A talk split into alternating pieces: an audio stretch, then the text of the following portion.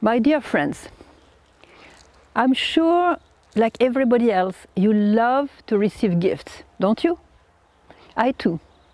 And uh, there is a greatest, there is a greatest, greatest, most incredible gift that God gave us. And you know what it is? Salvation.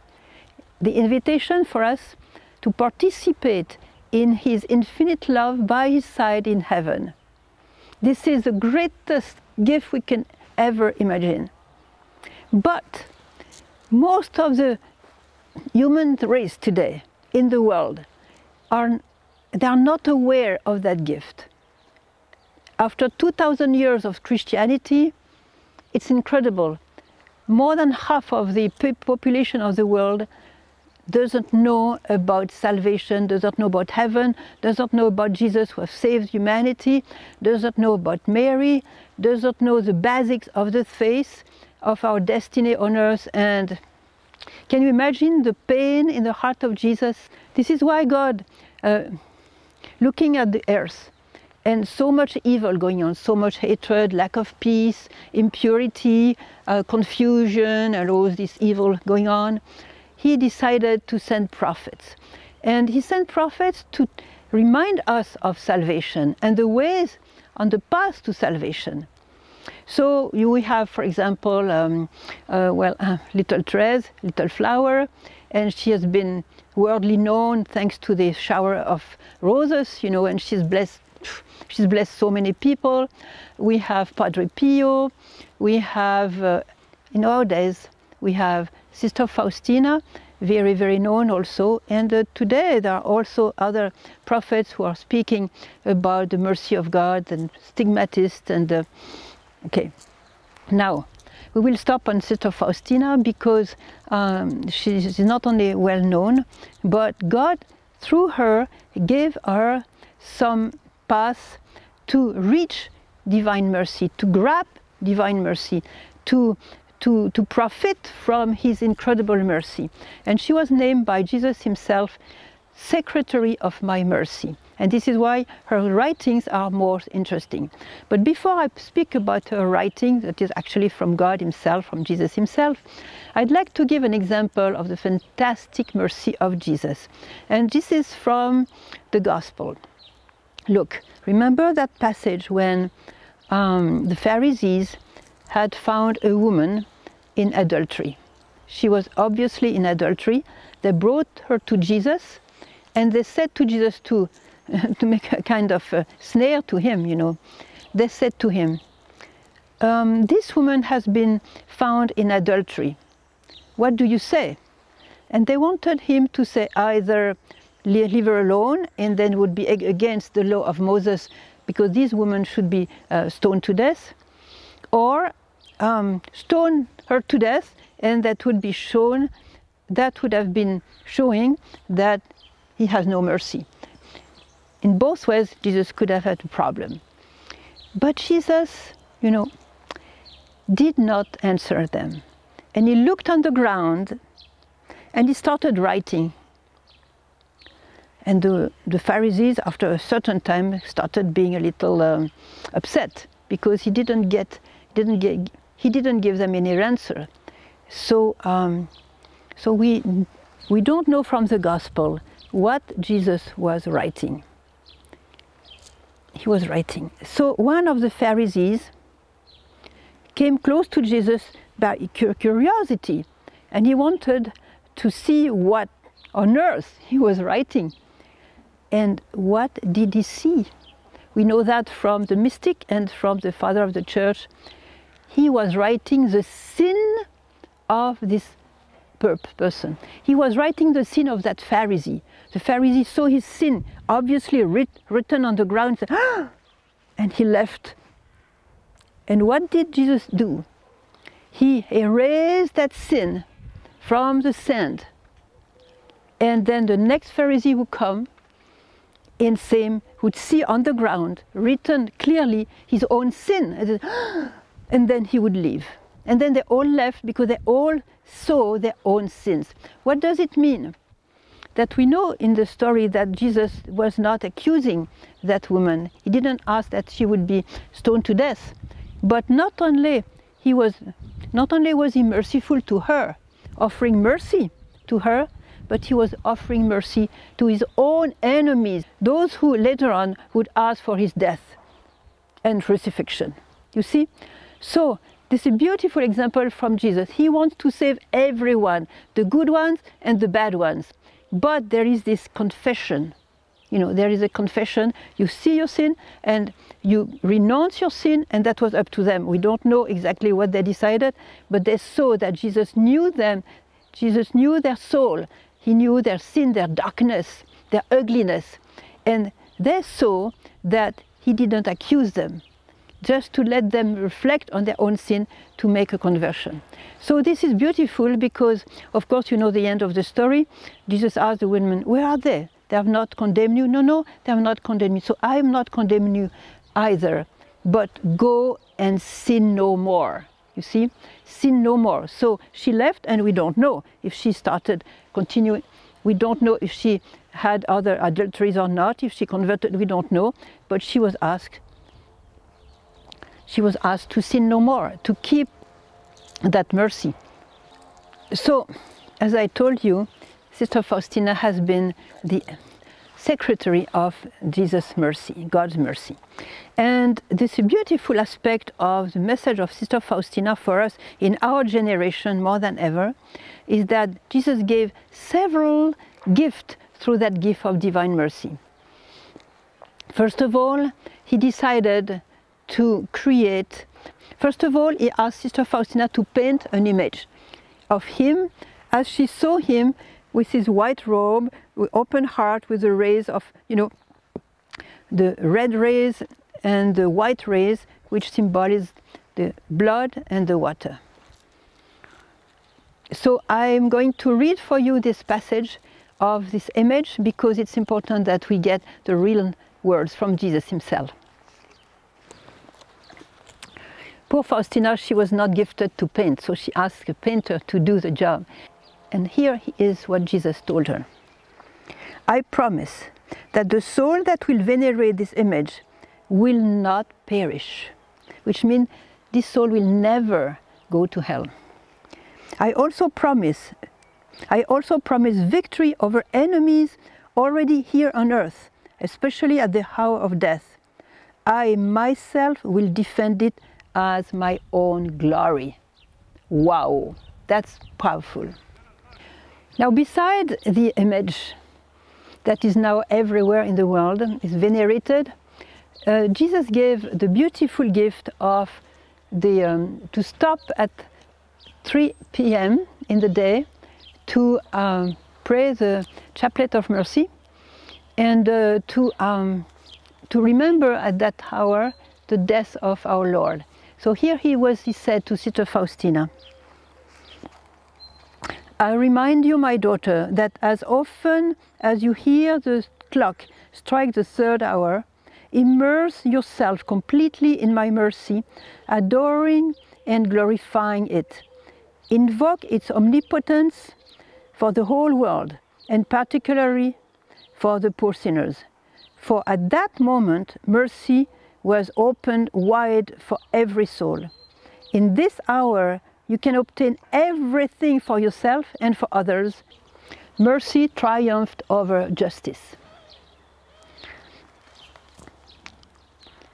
So many people have a kind of watch that rings at 3 p.m. so that they may be reminded to stop and adore Jesus in his passion, in his death, and this brings a lot of graces. Jesus gave to the whole church a new feast, the feast of divine mercy, and this feast falls on the first Sunday after Easter, Sunday in Albis, as we said before. Sunday in Albis, as we used to say. And on that day, we have incredible promise. But let me see what Jesus said about that, that particular feast. My daughter, tell the whole world about my inconceivable mercy. I desire that the feast of mercy be a refuge and shelter for all souls, and especially for poor sinners. On that day, the very depths of my tender mercy are open. I pour out a whole ocean of graces upon those souls who approach the fount of my mercy. The soul that will go to confession and receive Holy Communion shall obtain complete forgiveness of sins and punishment. On that day, all the divine floodgates through which graces flow are opened. Let no soul fear to draw near to me, even though its sins be as scarlet. But the worst sinner is invited to grab that mercy. On that day, there is a special grace. Of course, to obtain the grace of complete forgiveness of sins and complete forgiveness of punishment. You know, when we sin, we can be forgiven, but also there is something that we have to be purified for um, in, in, uh, in uh, either on earth with offering our suffering or in the other world through purgatory. But on that day, listen, that's very important. It's an incredible special grace given by Jesus through the church. On that special on that special day, we obtain a plenary indulgence, which means if we go to confession, if we receive Holy Communion, if we pray for the intention of the Pope, if we have a sincere repentance and contrition of our sins, we are not only forgiven during this confession, but also all the punishment and the need of purification that are attached to our sins are totally removed and cancelled. That's, that's big, that's grand, that's really grand. So I hope each one of us will profit from that. Jesus also gave to the humanity through Faustina the beautiful prayer or of the beautiful prayer of the chaplet of mercy. The chaplet of mercy, everybody has that or can find that on Google. You can um, every day, you can every day recite the chaplet of mercy and, uh, and this is very, very easy. It takes like 10 minutes. And Jesus knew that in our generation, people do not like long prayers, you know, so that for the, those a little weak in their faith, 10 minutes is perfect, you know. So, and obtains a lot of grace. For example, Jesus said, if you pray that prayer near the bed of a dying, for sure this dying will not perish. And many, many conversions were obtained by praying the chaplet of mercy. Now, it's not all. I, I told you that to obtain that plenary indulgence through the divine mercy, especially on that Sunday, but you can't, if you cannot do on Sunday, you can also be a little bit a few days before, a few days after. A sincere confession of the sin. Now, what is sincere confession of the sin? It's when you have a contrition. What is contrition? Suppose I hit my brother. Ah, I feel bad. I feel I'm, I'm not well inside. How can I repair that? If I love my brother, not only shall I ask forgiveness for him, but I have a pain in my heart. I, I ache because I love my brother and I did something wrong that hurt him. So how can we have contrition for the, the damage we, we did on the body of Jesus on the cross, because it is actually our own sins that carved these deep wounds in the body of Jesus on the cross. Our Lady gave the key to have a sincere repentance of the sins and also the real contrition. When your heart, when your heart is contrite because you hurt someone you love, how can we grow in the love of Jesus? At, by looking at the cross when I look at the cross, I see Jesus bleeding, I see Jesus with his wound, with the crown of thorn. And Lady said, Stand by the cross of Jesus and look at, adore my son, look at my son at length, with love, with all your heart. And the more I look at Jesus on the cross, the more comes to my heart compassion for Jesus. And this compassion makes me think, oh my gosh, what, what did I do? And I start hating my sin. You know, I start hating my sin. And um, I wish to console Jesus instead of hitting my Jesus even more, you know. That's contrition. And it comes from a grace from the Holy Spirit flowing from the open heart of Jesus, you know. This rays are rays of, uh, of divine water, divine blood of Jesus. So it gives the Holy Spirit. And through the Holy Spirit, I repent from my sin and I go to confession. You know that pain that we have when we have hurt someone we love. It's a blessed pain. It's the pain that is created by the Holy Spirit in our heart. And that pain leads us to repentance, to contrition, and even to repair our sin. It's beautiful. It's a gift that we have to ask. It will also it, it is also called the gift of tears, tears from the Holy Spirit. It's a great charism that we may ask the Lord to give us in these circumstances. Because the whole thing of divine mercy, there is nothing automatic, you know, not like a, a stick that the Lord said, okay, be, be forgiven, uh, be good, uh, be no. It's not a stick with automatism. It all comes from the heart, and we have to see the heart of Jesus and adore the heart of Jesus and take in the beauty and the love and the light of the, of the heart of Jesus. Jesus, Jesus dreamed to communicate his own heart to us. So let me read for you what Jesus said about Holy Confession. You'll be surprised. When you approach the confessional, know this that I myself am waiting there for you. I am only hidden by the priest, but I myself act in your soul. Here, the misery of the soul meets the God of mercy. Tell souls that from this fount of mercy, souls draw graces solely with the vessel of trust. If their trust is great, then there is no limit to my generosity the torrents of grace inundate humble souls. The proud remain always in poverty and misery, because my grace turns away from them to humble souls. So when we go to confession, it's, it's as if we would place ourselves, like Mary, under the heart of Jesus, these rivers of blood that cleanse my soul and water also that cleanse my soul and give them strength to be merciful myself. Now, another element is attached, it's the best one, we must say, is Holy Communion. You know, when you attend Mass, you go to Holy Communion, you receive God Himself, Jesus Himself, really present with His body, blood, soul, and divinity, who enters in, in you in His fullness. So, Jesus asked that to obtain that grace of plenary indulgence, we also make a very fervent Holy Communion. And let me tell you what he said. I desire to unite myself with human souls. My great delight is to unite myself with souls. Know, my daughter, that when I come to a human heart in Holy Communion, my hands are full of all kinds of graces which I want to give to the soul. But souls do not even pay any attention to me. They leave me to myself and busy themselves with other things. Oh, how sad I am that souls do not recognize love. They treat me as a dead object.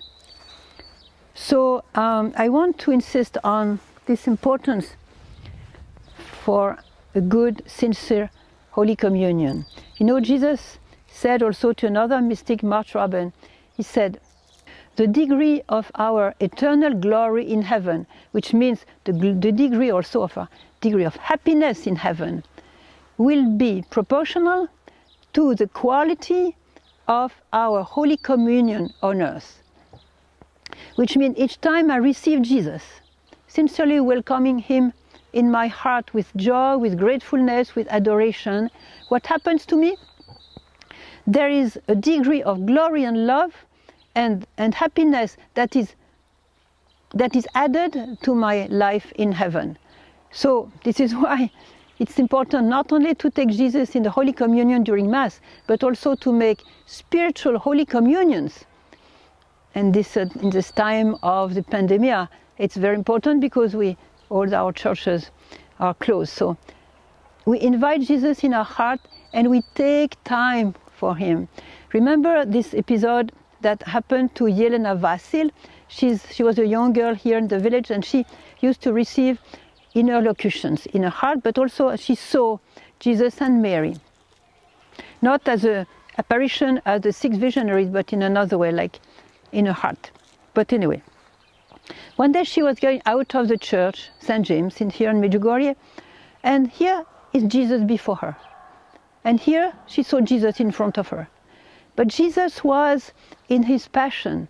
He had the crown of thorns. His face was, you know, bleeding, the blood and mud and spit and dirt, and his eyes were injected with blood, and his look was so sad, so sad. He was in a great pain. And you know what he said to her? He said, My daughter, know that when the people receive me in Holy Communion, they take me, they go to the spot, they make the sign of the cross, and they leave me out. It's finished. And it was a torture for Jesus. Why? Because when Jesus comes in Holy Communion, he comes not only to give himself fully, but he comes also bringing a lot of gifts, treasures, blessings, graces of all sorts. And his greatest joy, he said, my greatest joy is to come in a human heart in order to unite me with this heart and communicate my graces. So the more time we take for Jesus in a very simple, heart-filled conversation, the more we receive. And when we get to the other world, to the second part of life, eternal life, we will see all these incredible treasures that we have accumulated for each Holy Communion.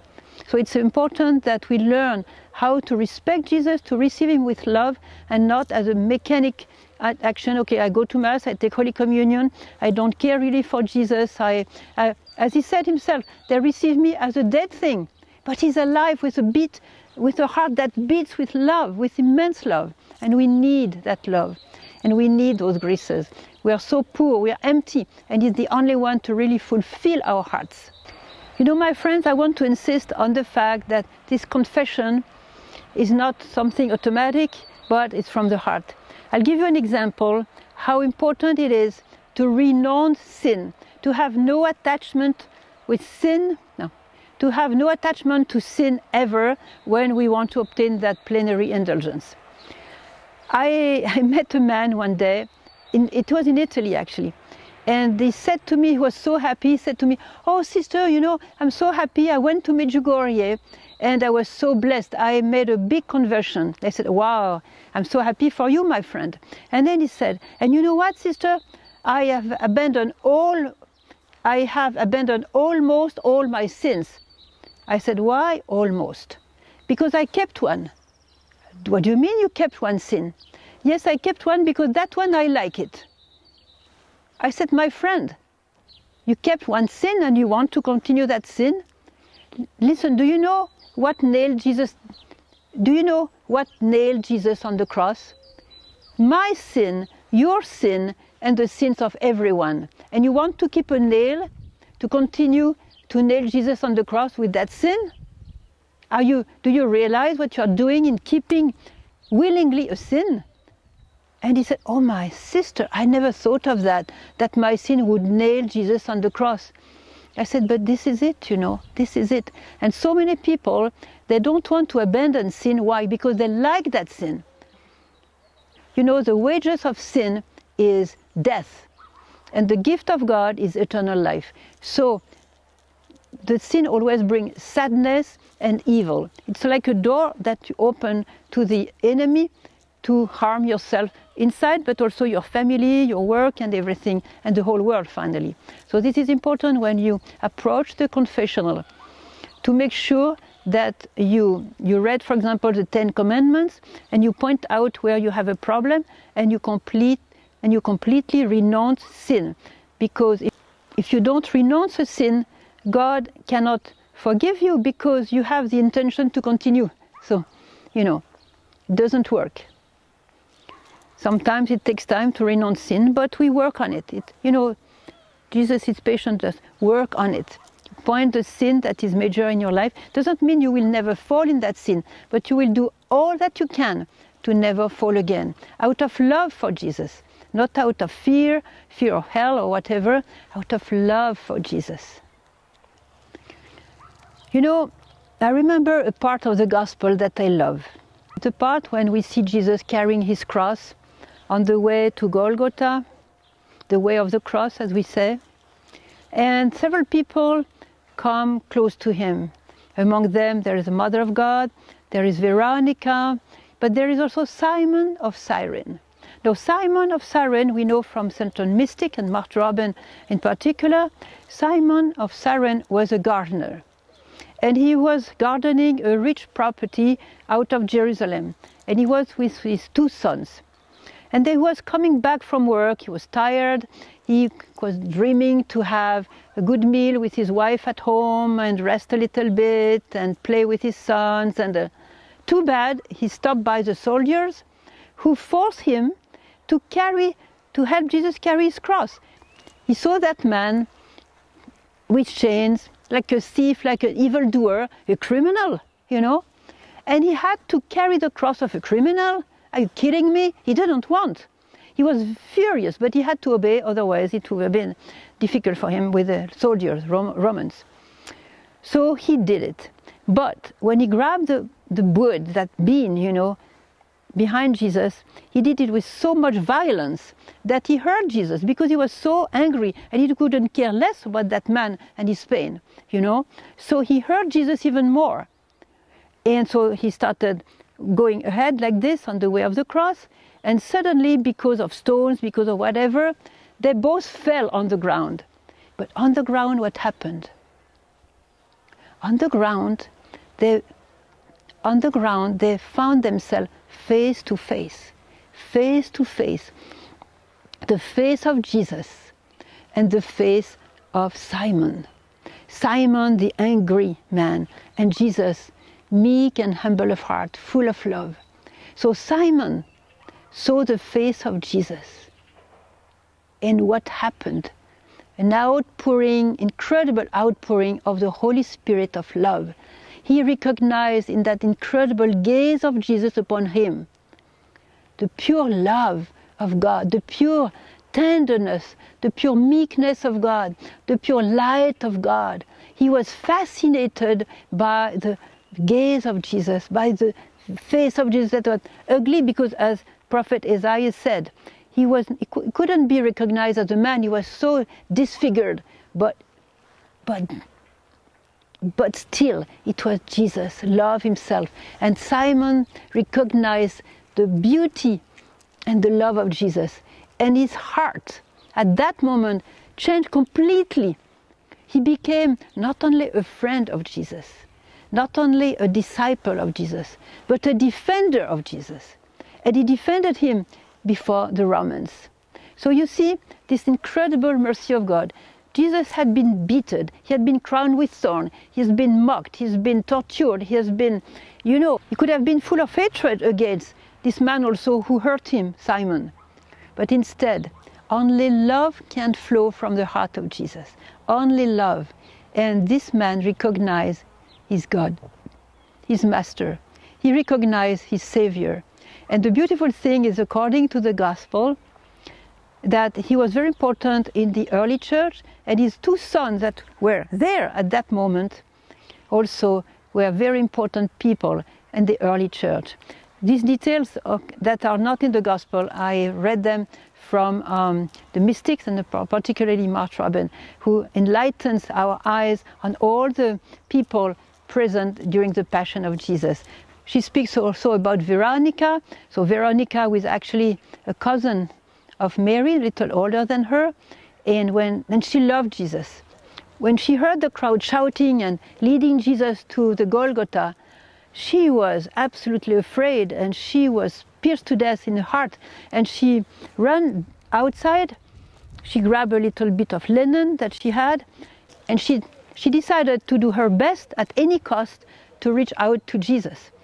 And I don't know how she did because the Romans were terrible, but she reached Jesus. And she took the linen and she wiped off the face of Jesus. And Jesus was so consoled. Jesus was so visited by the love, incredible love of that woman. And then he allowed that veil, that linen, to be printed with the face of Jesus. And this, this linen is still um, in uh, St. Peter, Basilica St. Peter in Rome. It has been kept that. It has been kept there. But one thing we don't know is that Jesus, in his incredible gratefulness for that woman who expressed, who expressed to him so much love, you know what he did? He printed his face on her own heart, on her own soul. And from that moment on, for the rest of her life, she had a burning heart of love for Jesus and for everyone. It's a gift of the spiritual love of uh, Jesus that was burning constantly in her heart as a reward for this gesture that she did courageously. You know, she was so brave to get into the lines of the Romans. She could have been assassinated, you know, with a sword and she was finished.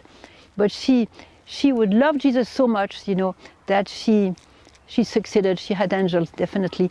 Um, she had certainly angels with her to do that. So, my friend, to make a long story short, divine mercy is the greatest gift given to our generation today. Today, as Our Lady puts it, Mother Mary is very clear on that.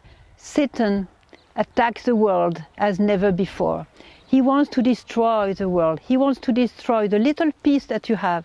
He wants to destroy your soul. He wants to destroy your families. He wants to destroy the church, it's particularly the priest. And even he wants to destroy the, the earth and the planet where you live, as never before, she says. So, because he's attacking so much and he's spreading so much darkness, and we see it unfortunately now, God had to react to that in giving an incredible grace as never before. So, my friend, we have to choose today.